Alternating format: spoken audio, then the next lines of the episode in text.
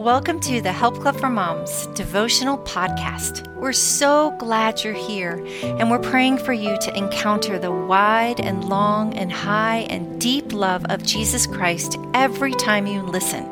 It's going to be a great day.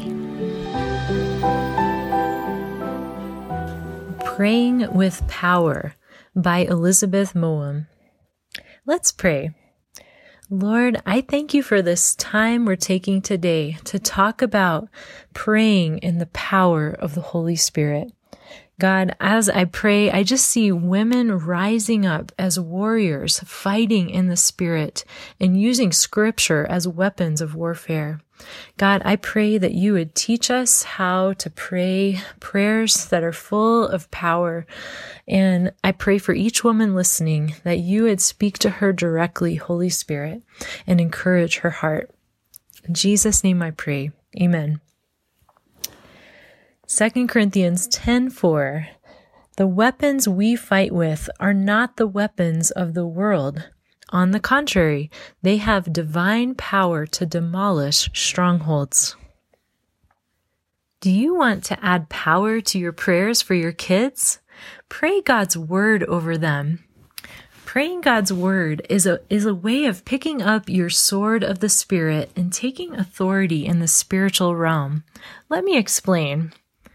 Most would agree that playing or cheering on a sports team is much more fun when your team is winning, wouldn't you say?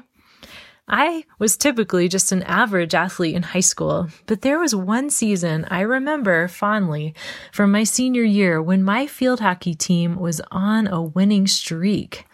I had such confidence that season, knowing that I was on the winning team. Well, just like when you're playing a sports game and you're in a battle against another team, we as followers of Christ are living in a spiritual battle. But we are on the winning team. In fact, because of what Jesus Christ accomplished on the cross, we have victory. And so we can fight with confidence.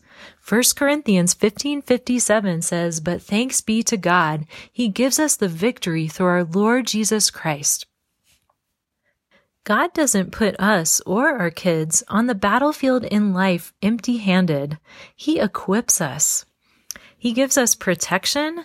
Psalm 91 4 says, His faithful promises are your armor and protection. He gives us a sword. Praying God's word is powerful. In fact, the Bible likens the word of God to a sword or the sword of the Spirit. Ephesians 6:17. His word is effective.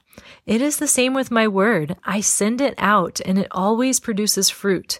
It will accomplish all I want it to and it will prosper everywhere I send it. Isaiah 55:11. We can accomplish more on a team when we pray with another believer. How could one person chase a thousand of them and two put 10,000 to flight? Deuteronomy 32:30.